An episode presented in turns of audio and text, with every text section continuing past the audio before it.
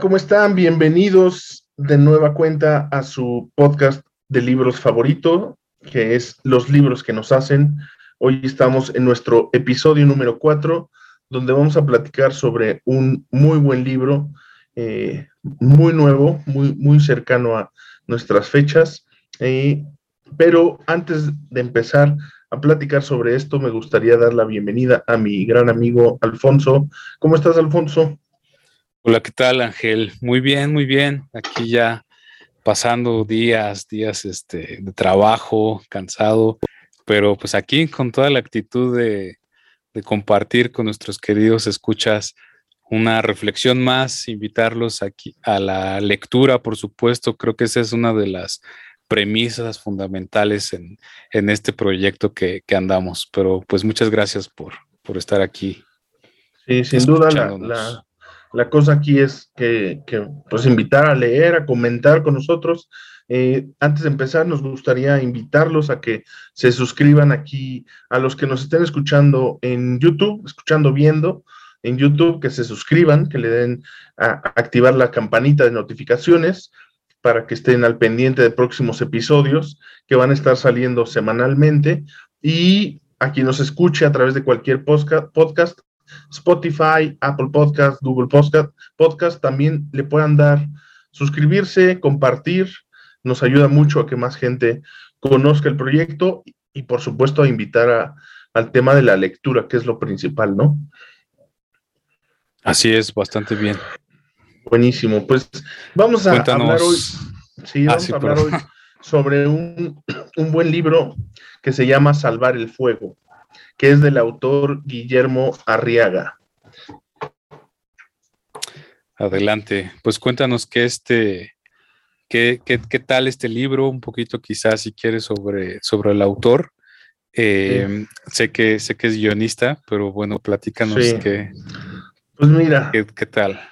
A, muchos seguramente el nombre de Guillermo Arriaga les va a resonar, más en el sentido, por supuesto, de, de guionista, eh, a muchos otros tal vez ya conozcan la obra de escritor que tengan, escritor de, novelas, pero digamos que es muy conocido por su trabajo en guiones importantes, ¿no? Uno de ellos, el, digamos, más famoso en México es Amores Perros. Eh, él es guionista junto a González Iñárritu de esta, esta gran película, a mí me parece buena, buena película, eh, pero también es guionista de 12 gramos, no, 24, ¿cómo se llama esta? 24 gramos, ¿no? Bueno, hablemos entonces sobre el libro. Salvar el Fuego es un libro que se publicó en 2020 bajo la editorial Alfaguara y que ganó el premio Alfaguara de novela del 2020. Ha sido pues, de estos libros súper vendidos, ¿no? Eh, lo encuentras en librerías, entras y está ahí como en los estantes de, de top libros vendidos. Eh, es, un libro grande, o sea, 659 páginas, muy, muy choncho, o sea, es un tabicote, pero eh, muy, muy fácil de leer, una buena lectura, muy entretenida. Y ahorita platicamos sobre, sobre esto, pero te voy a leer una frase de, del libro que viene en la cuarta de forros que resume muy bien, digamos, la historia y el ímpetu que tiene esta novela. ¿no? la, frase es, la llama de un fósforo dura solo unos segundos, pero es capaz de incendiar un bosque. Ok, sí. Interesante. muy cierto. ¿Qué piensas? ¿Qué piensas de este? Se me ocurren muchas cosas. O sea, pienso, por ejemplo, en este, en cómo a veces decimos cosas que pueden ser ah, como, como para nosotros insignificantes, como decir, en, el, en el buen, buen y mal sentido, ¿no? De la, de la palabra, como por ejemplo, este, decirle a alguien, ah, pues lo hiciste bien, ¿no? Y para nosotros es como irrelevante, y esa persona se clavó tanto con ese, ah, lo hiciste bien, que puff, fundamentó su vida en, este, en ello, ¿no? Hay, hay una anécdota muy bonita de, de Levi Jacobo Moreno, que es como uno de los, de los desarrolladores del, psicoteatro en, este, en, en, la historia y en, la, en, la, en los talleres también como de, de lugares con, con, exclusión social. Entonces él trabajaba para, para un reclusorio. Algo así dice la, la, la anécdota que él cuenta eh, descrita en su obra, que, que, estaba haciendo pruebas de inteligencia a los presos ¿no? en, en ese reclusorio. Entonces que a uno le dijo, ah, este, ah, muy bien, ustedes, este, eh, tiene, tiene un grado de inteligencia por encima del promedio. Y ya, entonces dice que pasaron los años y que de repente él nada más fue a hacer como ese test, ¿no? De, de, bueno, dentro de sus pruebas eh, fue el trabajo, fue el único contacto que tuvo con ese preso. Y el preso lo contacta, le manda una carta, le dice que está muy agradecido con él porque eh, él en toda su vida jamás había recibido un cumplido que dijera que era inteligente, jamás le habían dicho que era inteligente. Entonces, después de ese comentario, se, metió ahí a estudiar dentro de, la, dentro de la prisión, creo que estudia leyes, termina y le manda su, carta de agradecimiento y le dice que ha terminado una, una carrera profesional gracias a que, a que él, él le dijo que era inteligente, él jamás había pensado que era inteligente.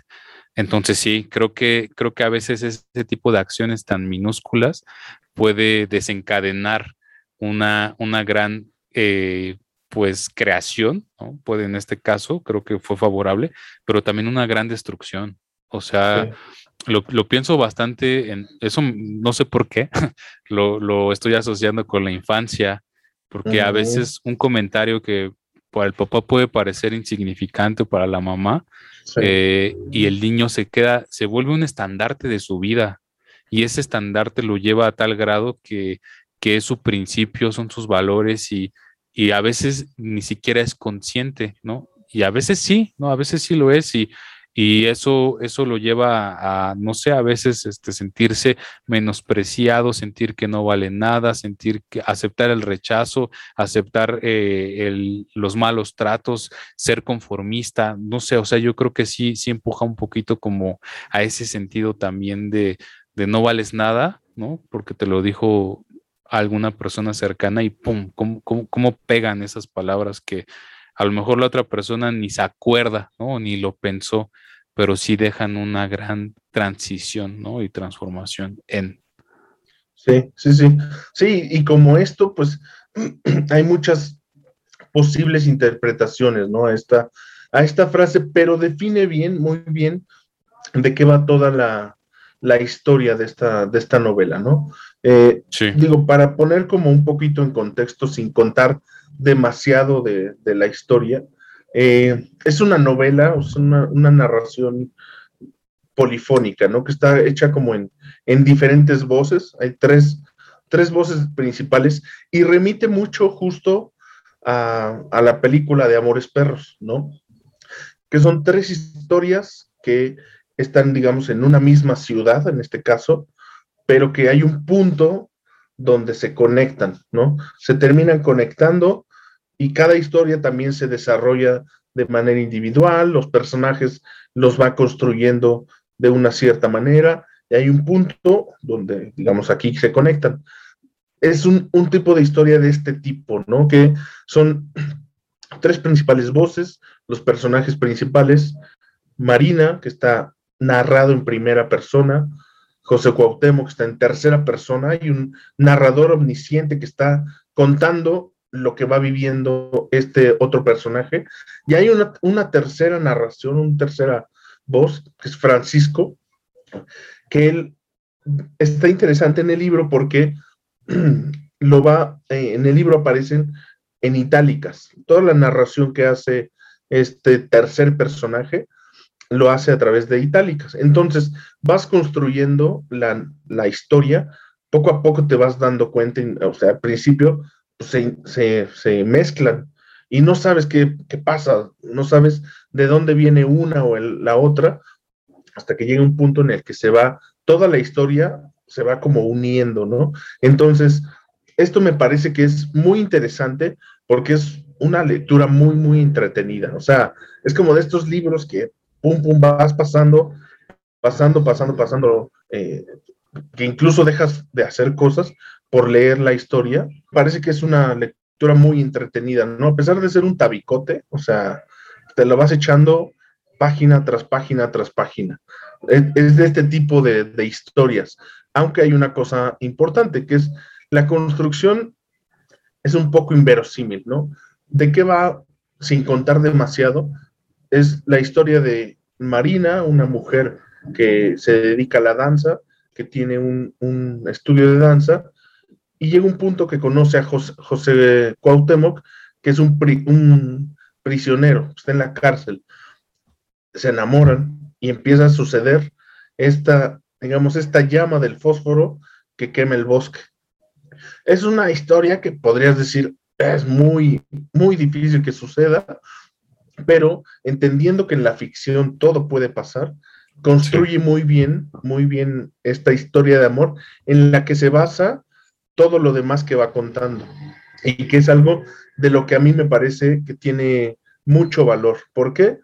Porque habla, bueno, la construcción de personajes es muy buena, va construyendo, vas entendiendo muy bien cómo son cada uno de estos personajes, pero empieza a hablar desde un punto donde ya hace como un reflejo de México como tal, ¿no? La clase alta, la clase, un poquito esto que hablábamos también en episodios pasados sobre la, la invisibilidad de ciertos sectores, ¿no? Hasta dónde se ponen, habla de manera muy cruda respecto a narco, a la violencia, habla incluso del racismo, del clasismo, o sea, todos estos temas que son el México, el México actual, y los pone muy bien a través de, una historia, pues digamos, inverosímil, ¿no? Que sería muy compleja de que sucediera, ¿no? Una mujer de altas esferas conoce a un prisionero y sucede un montón de cosas.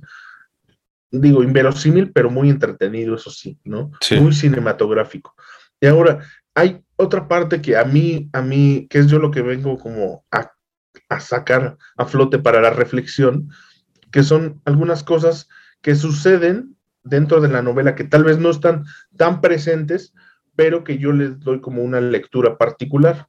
Una de ellas es, dentro de este tercer personaje que te conté que existía, que narraba en itálicas, es digamos el hermano del personaje José Cuauhtémoc, que va narrando su vida, la vida de ellos y su relación con su padre, ¿no? El impacto que tiene esta figura paterna en, ellos en este caso. Entonces, aquí mi pregunta para todos ustedes y para ti es, ¿qué impacto tiene la figura paterna específicamente en la vida de los hijos e hijas? Y también entrarle un poco, aquí en la novela refleja mucho del machismo y patriarcado de esta, de esta figura paterna que presenta en la novela, ¿no? Es, una figura paterna alejada emocionalmente, muy duro en cuanto a la disciplina, como toda esta construcción que se tiene de lo que debe ser un hombre, ¿no? Eh, eh, agresivo con la, con la mamá, con la esposa, eh, todas estas construcciones que, pues, que no son para nada alejadas de la realidad, yo, o sea, yo te pregunto, ¿qué impacto ha tenido en ti la figura paterna? ¿Qué impacto crees que tiene la figura paterna en la vida de los hijos y las hijas? Porque también, evidentemente, en una sociedad muy patriarcal, muy machista, toda la chamba, la mayoría de la chamba, se le avienta a las mamás, ¿no? Y el mexicano también tiene una relación un tanto, digamos, compleja con la figura materna. ¿no? Ahí, ahí, ahí tiene su propio espacio de análisis, pero ¿qué pasa con la figura paterna? ¿Qué, cuál es el impacto que tiene? ¿Cómo, cómo, cómo ves tú esta, esta parte, tanto ya sea personalmente como, eh, digamos, en un análisis más por encima? Eh, pues bueno, respondiendo la, la primera pregunta, pues yo diría que bastante, o sea, en un sentido, ¿sabes qué? Mejor voy a responder al revés. creo, que, creo que en general, o sea, la figura paterna en, nuestra cultura, principalmente y, en, otras, quizá en, la mayoría de Occidente, porque he visto también, no conozco a profundidad las culturas orientales, pero lo poco que conozco, Sé que, por ejemplo, al menos las, las deidades también son, son, son mujeres o son, son este, femeninas, pero son femeninas con, otras cualidades que regularmente se atribuyen en nuestra cultura occidental a, las masculinas, como, como iracundas, como fuertes, como agresivas, como, como tajantes, ¿no? Y, regularmente también creo que hay una connotación de carga cultural respecto a las categorías y valorizaciones de lo que es masculino y femenino. En lo particular, me parece que ha habido una transición bastante fuerte en los últimos años, al menos en las últimas décadas, eh, en, nuestra cultura, pero sigue teniendo un peso importantísimo la, figura paterna en, en, la sociedad, ¿no? En, en, nuestra cultura. Yo creo que define tanto, define tanto que es el origen también en, muchas ocasiones, no siempre, en muchas ocasiones está asociado con los comportamientos patológicos, traumas, malestares, este, incomprensión. Eh, creo que evidentemente hay una, una relación que no se puede completamente deslindar, ¿no? O sea, eh, porque la figura paterna, aunque, aunque una persona no tenga un padre biológico, eh, está presente, ¿no? Está presente en, distintos sentidos, en distintas aristas y se vuelve también una, una asimilación de... Eh, en nuestra cultura también sé que hay textos que asocian el tema de la, figura paterna, eh, textos específicamente desde, la terapia psicocorporal, por ejemplo, hablando de Wilhelm Reich, discípulo de Freud, hablando de, de John Pierracos o de Alexander Lowen, eh, quienes hablan acerca del lenguaje del cuerpo eh, y que hablan, por ejemplo, de, ahí, de muchos de, de, esos textos que acabo de mencionar, se, se construyen distintos tipos de, enfoques contemporáneos, ¿no? Como las heridas o las famosas cinco heridas, que es como, como una lectura más simple de lo que estoy mencionando, de los tipos de cuerpo, la caracterología corporal de, que desarrolla Wilhelm Reich, quien a su vez ya tampoco es algo nuevo, porque si nos vamos todavía más antiquísimos, pues veríamos textos en, Oriente, ¿no? Pero a lo que voy es que la figura paterna en todo este tipo de bibliografía o textos eh, em, eh, empuja a que la figura paterna es el símbolo de la estructura, de la toma de decisión, de la racionalidad, de la fortaleza de decir, sí, me aviento, lo hago, tengo que establecerme, eh, de empujar como hacia una determinación mucho más tajante, mientras que la figura femenina se visualiza como el tema de la compasión, de la sensibilidad, del pensamiento amoroso, lo afectivo, un poquito el cariño, el abrazarse, que, que creo que muchas veces se, se visualiza. Creo que también no soy partidario de esta premisa psicoanalítica de, que los hombres buscan a, sus madres en sus parejas y las mujeres a sus padres, pero sí creo que influye evidentemente y que muchas veces pasa, ¿no? No, no es una ley de vida, pero muchas veces sí son los referentes principales en los cuales la persona ve un ejemplo consciente o a veces ni siquiera lo, lo percibe del todo que lo lleva a tomar ciertas decisiones, ¿no? En la búsqueda de, porque si no es consciente cuando hubo ausencia de cariño o de un padre que te dijera, este, sí, hija, te amo y eres muy buena y te va a salir muy bien, o sí, hijo, te amo, este, y, y te doy un beso porque te amo y todo va a salir muy bien, este, y buscarlo en otro tipo de, reconocimiento, de cariño, pues es, es, muy evidente, ¿no? Entonces yo creo que juega un papel muy importante la figura paterna en la cultura mexicana, en la sociedad contemporánea. Este, creo que sí sigue definiendo, creo que sigue teniendo más bien estos valores como intrínsecos, como conceptos, porque esta transición de la que hablo, pues también lleva a distintas formas de composición de la familia o de la noción de lo que teníamos entendido preconfigurado como la familia tradicional. ¿no? Hablar de dos padres, por ejemplo, hablar de dos madres, por ejemplo, hablar de una madre soltera, de un padre soltero, de una madre soltera que vuelve a tener una pareja, de un padre soltero que tiene una pareja, entonces al final de los abuelos que se vuelven padres, o sea, esta, esta diversificación. Es, es muy interesante, la misma Judith Butler en estudios de género lo plantea así, esta diversificación de, rasgos y eh, en composición de la familia o de género, al final sigue teniendo muchas aristas similares a lo que se compone como lo masculino y lo femenino, ¿no? Y el ejemplo más claro está en ver parejas homosexuales que asumen el rol de lo masculino o asumen el rol de lo femenino. Entonces, ya sean hombres, sean mujeres, o sean no binarios, este, o sean trans, transgénero, yo creo que ahí ya se empieza a desdibujar un poco más, pero al final, es, en, gran parte o en, en convencionalismos apunta hacia eso. Creo que sí hay un reflejo sumamente importante de la figura paterna, eh, también materna, eh, en, la, en la composición de intereses, deseos y satisfacción, satisfacción de necesidades en la persona que cuando no son trabajadas pueden ser mal encaminadas o mal dirigidas hacia cualquier tipo de actividad, a veces destructiva o a veces simplemente ahí como, como nada, nada productiva, ¿no? O sea, ni te destruye, pero no te suma nada. Eso en un sentido como, como más por fuera, ¿no? O sea, hay muchos textos como los que mencioné o los autores que mencioné y muchos más, pero, pero por ahí iría mi, mi reflexión, ¿no?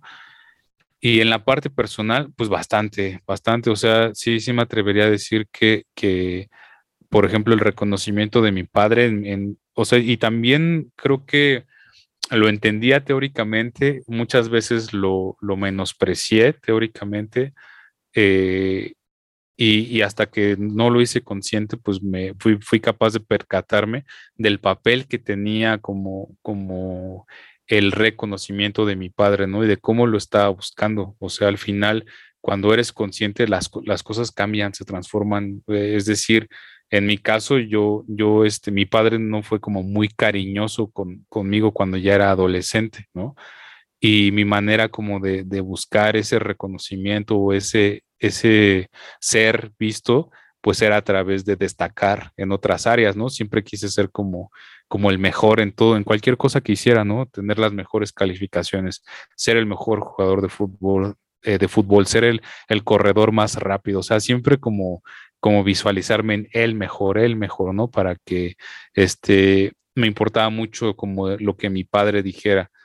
Y entonces sí, o sea, el, el, papel o el reconocimiento del padre influyó bastante en mi, en mi constitución, al grado de, de, que hubo momentos donde me sentía mal o donde este, sacaba como ese malestar, ese dolor en, en situaciones de, desinhibición, pero, pero al hacerlo consciente, pues las cosas cambian o cambia la perspectiva y sana. Y siempre el distanciamiento eh, empuja hacia una relación mucho más sana, productiva y que además se deje de ver como con rencor hasta cierto punto a veces, ¿no? Como esas situaciones de los padres de que a lo mejor el padre ni, ni sin deberla ni temerla, sin saber, ¿no? Porque no sabía cómo ser un buen padre o lo que sea, o porque así lo, lo educaron a él, este, pues no cambia y el hijo como nunca supo comunicarlo, pues eh, sigue igual la relación, solo ahora no se menciona.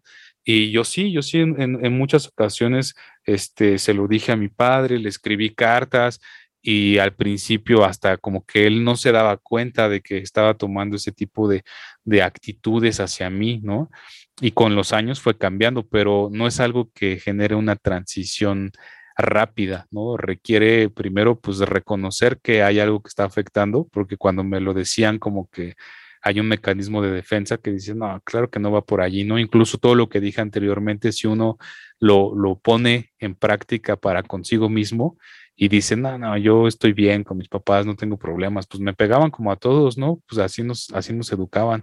Y pues no, pues no me decía que me quería, pero pues no pasa nada, ¿no? Yo no tengo problema con eso pero después uno se da cuenta que sí, o sea, que cosas tan insignificantes como que tu papá te diga, este hijo, te amo, ¿no? O sea, has logrado grandes cosas, pues pueden mover, mover fuerte emocionalmente, ¿no? Y el asunto pues está en reconocer eso y saber cómo, cómo afrontarlo. Creo que sería como la palabra más adecuada, ¿no? El, el afrontar, ¿no? Sí. O confrontarlo con, de manera más asertiva, ¿no? Sí, sí, pues muy, muy interesante los, los puntos que pones eh, en la conversación porque, bueno, esta es una lectura que yo le doy a la novela, ¿no? Evidentemente, el libro no se centra en este tema, pero es algo que yo, digo, leyendo la novela, me doy cuenta que muchas de las cosas que hace el personaje principal, pues casi toda la toma de decisiones y lo que configura su forma de ser, lo que conoce, eh, la personalidad que tiene, se configura a partir de la relación con el padre. Literalmente, a través de los relatos de esta tercera voz que nos va contando ese contexto que no aparece nunca en tiempo real, digamos, se construye todo esto, ¿no? Entonces, y hace todo el sentido, tanto con la sociedad, eh, digamos, mexicana, que con esta construcción de, tipo de paternidad que es muy común, eh, como justo con esta cosa que dices, que tiene como, nos construye de cierta forma y nos hace tomar ya sea buenas o malas decisiones, que al final es cuando sale como si fue bueno o malo, ¿no? Pero, pero muy interesante y creo que es algo que tiene, digamos, digamos como, como subterráneo un poco el, el libro, la historia. Y otra cosa que me parece interesante o que me hace como, me hizo como reflexionar, es pensar en, en este fósforo que, que ha eh, podido, que ha sido una llama dentro de, tu vida, de nuestra vida, de la de cada uno, que nos ha marcado o nos ha cambiado de cierta forma, que ha incendiado el bosque, como lo pone eh, esta, esta frase del libro, y es preguntarte cuál ha sido este evento de tu vida que ha sido como este fósforo, que ha durado poquito, que es una llama de un brote de un segundo, pero que ha tenido esta capacidad de incendiar en el sentido que tú le quieras ver, ¿no? Bueno, lo malo, lo difícil. Y me refiero a un evento, no, no estos eventos que cambian la vida, que son tal vez como, por ejemplo, tener un hijo, es algo que vas masticando durante nueve meses, ¿no? Y ya sabes que viene. O la muerte tal vez de alguien que veías que iba a morir prontamente, o que ibas a cambiar de carrera o de trabajo no me refiero a esos eventos que cambian la vida, que te marcan, sino a si has tenido como alguno que de repente, pues, no sé, te paraste un miércoles pensando en, este, en estos miércoles inadvertidos, ibas tú un miércoles eh, cualquiera y pasó algo que te cambió la vida o que te hizo ver un antes y un después. No sé si has tenido como estos, estos momentos. ¿A qué voy con esta pregunta? Pues lógicamente, como igual en la película de Amores Perros, la parte, digamos, de que convergen los personajes es un choque que le cambia la vida a los tres personajes, ¿no? Lo mismo pasa en esta novela. Hay un punto donde sucede una acción y cambia la historia, les cambia la vida, les cambia lo que van a decidir y es algo que no esperabas y es algo que no planeabas y es algo que sucedió y la vida cambió. Entonces, mi pregunta, y la extiendo por supuesto a nuestros escuchas, es ¿cuál evento de su vida, si ha sucedido, si han tenido, cuál ha sido que les ha marcado así como a manera de chispazo, que ha encendido algo y ha cambiado eh, tal vez la toma de decisión, el rumbo de la vida, eh, la forma en la que veías algo, ¿Cuál ha sido, si has tenido, si no has tenido? ¿Qué piensas al respecto? Híjole. O sea, pero no relacionado con el tema de, la figura paterna. No, esto ya es como cualquier cosa. Cualquier cosa.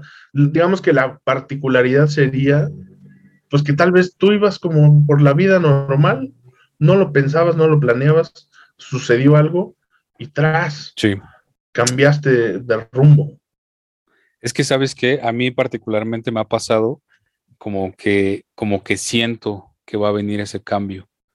Entonces, la, única cosa que ahorita se me vino como a la memoria, eh, que, no, que no anticipaba como un cambio, sí tiene que ver como con el tema de la figura paterna, eh, porque, porque claro, claro que he experimentado cambios como de este tipo que, que son como inesperados, ¿no? O sea, eh, cambiar de un trabajo, que, me corran, este, no saber cómo qué hacer, terminar una relación laboral, amorosa, como que este tipo de cosas uno no se las está esperando, pero a mí como que sí me ha pasado hasta cierto punto como lo que estás mencionando, ¿no? Lo de tener un hijo, este, pues como que te lo vas, te lo vas planteando, ¿no?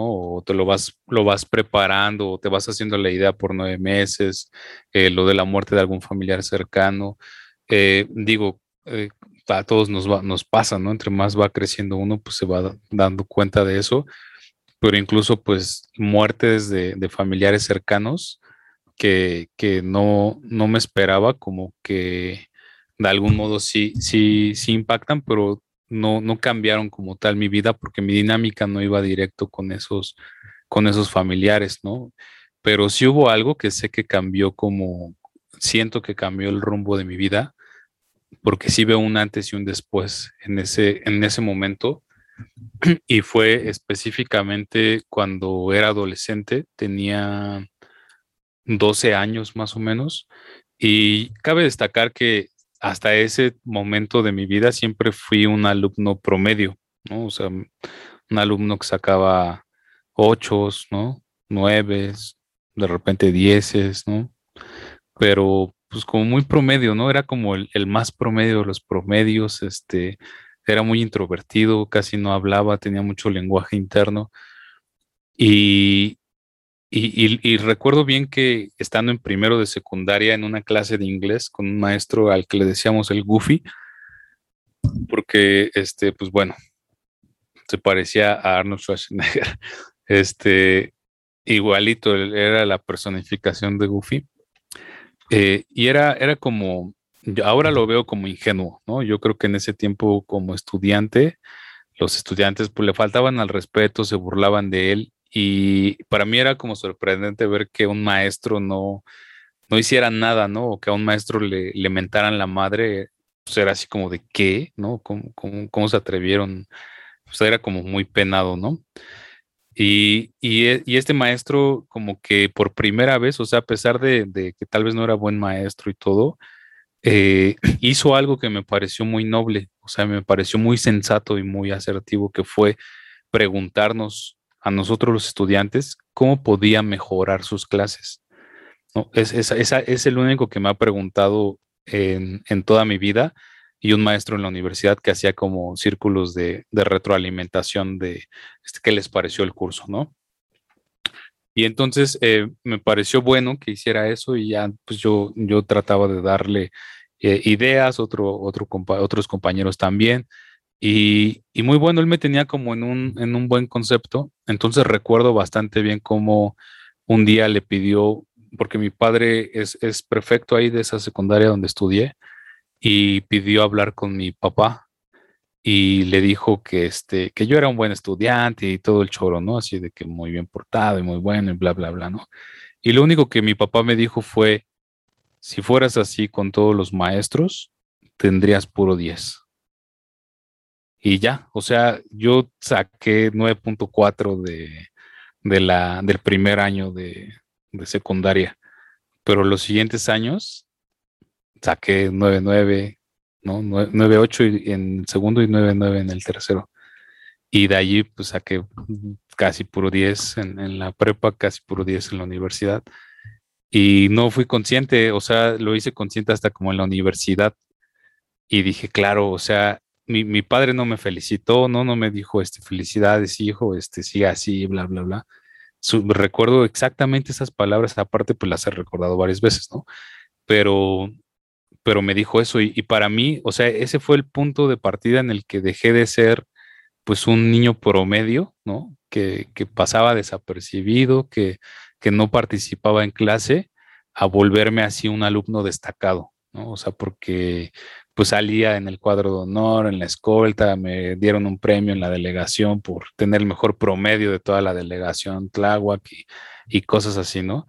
Pero, o sea, al final eso vale para pura madres, ¿no? Pero este, pero por ejemplo, eso me daba sentido a mí, ¿no? Me hacía, yo no lo hacía consciente, yo no decía, quiero ser así el que más destaque, pero le di, me dio un sentido identitario, eso es lo que voy, porque me, perfilé bajo esa cara, cualidad identitaria. Me trajo muchas cosas buenas, por supuesto, pero sí hubo un parteaguas ahí. Sí. Mira, es bien interesante que lo, pues que lo pongas así como en, en esta referencia, porque mucho de lo que se construye con estos, con este personaje tiene que ver un poco con esta, esta parte de la disciplina académica que le imponen al mucho, mucho más violento, mucho más agresivo en la narración de la novela, pero es parte como importante de la construcción del personaje.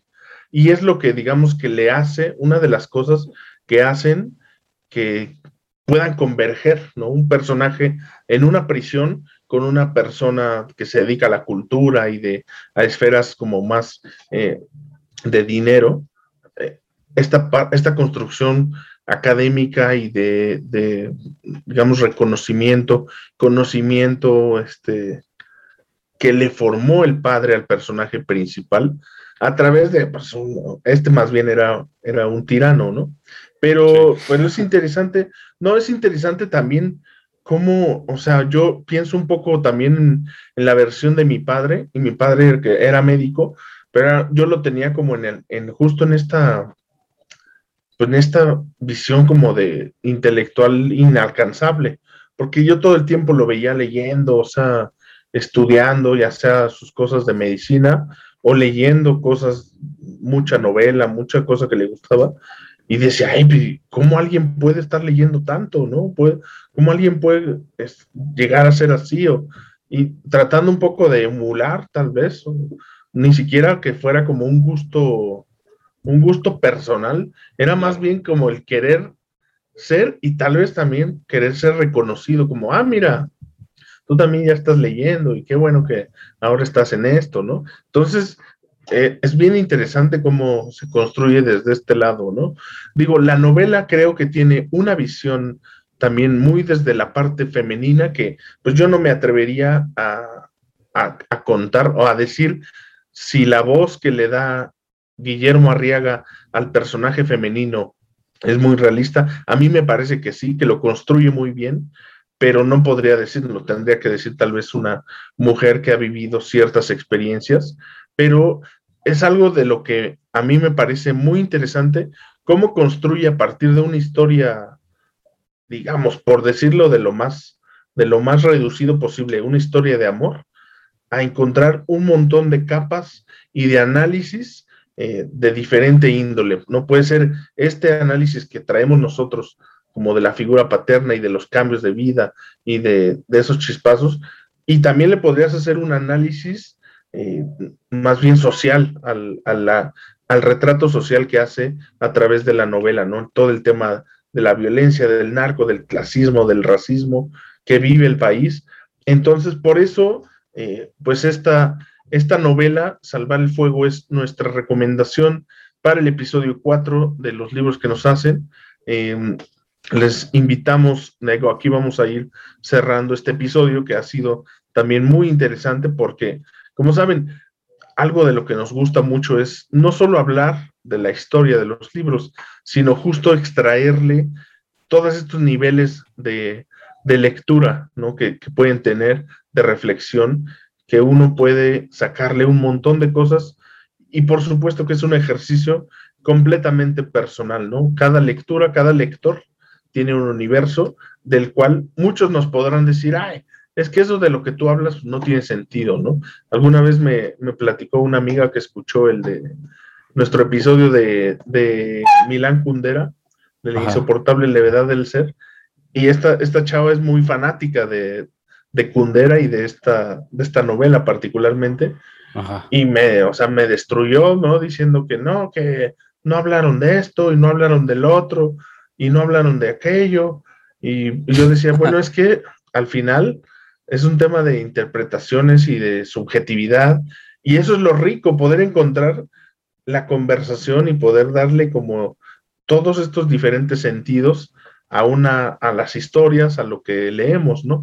Por eso el podcast se llama Los libros que nos hacen, porque pues, todo esto que agarramos de, de, la literatura es lo que finalmente nos, nos hace muchas cosas, ¿no? Sí, por supuesto, esa esa es la, principal intención, desde luego, ¿no? O sea, por ejemplo, en uno de nuestros episodios pasados, pues hemos sido también, eh, pues muy insistentes en que hay elementos que de pronto pues una hora para hablar de un solo libro pues no, no nos parece suficiente, ¿no? Sobre todo cuando ni siquiera el libro se lee en una hora o en 40 minutos. Eh, y no se digiere. O sea, creo que eso es lo más importante, cómo, cómo uno lo va digiriendo en sus distintas etapas de la vida, le da también una acentuación completamente distinta y esa interpretación, pues bueno, se, se canaliza de acuerdo al modo de vida de cada persona. Entonces, bienvenidas sus, reflexiones, bienvenidos sus puntos de vista y desde luego que también va, va muy encausado en esta premisa que menciona Ángel. Cómo, cómo, cómo, los hemos interpretado, cuál es un poquito nuestra opinión, desde dónde los, los estamos mencionando y también un poquito de lo que dicen, ¿no? Porque esa es, esa es la, la, la, parte del objetivo también, la dinámica es mostrarles lo que nos parece relevante de lo que dijo el autor y al final pues hacer, hacer reflexiones. Pero qué bueno que haya ese tipo de, reflexiones en torno a... Sí, sí. Así que ya saben, si nos están viendo en YouTube, déjenos su comentario. Eh, si nos están oyendo en Spotify, váyanse a YouTube, nos dejan su comentario. Nos pueden seguir también en Instagram, ahí echamos mensaje con todas las personas que nos escriben. Nos, nos encanta poder interactuar. Entonces, pues nada, algo más, Alfonso. Pues nada, este, muchas gracias por estar aquí en este cuarto episodio de la segunda temporada. Es un placer seguir aquí con ustedes. Seguiremos eh, compartiéndoles más eh, episodios, capítulos, eh, temáticas, reflexiones y pues bueno, agradecemos mucho su, atención, que estén aquí presentes y que conforme puedan, compartan ¿no? en, las redes que, tengan a su alcance y eso nos ayuda también como para que más personas que pueda ser de su interés y, que eh, esta semillita de, la lectura, de, querer conocer más, de la curiosidad, pues vaya haciendo eh, cada vez mayor su germinación y pues empuje hacia una sociedad que, sea más, más ávida de la lectura y crítica en torno a lo que vive, piensa y hace. Perfecto. Muchas gracias y nos seguimos.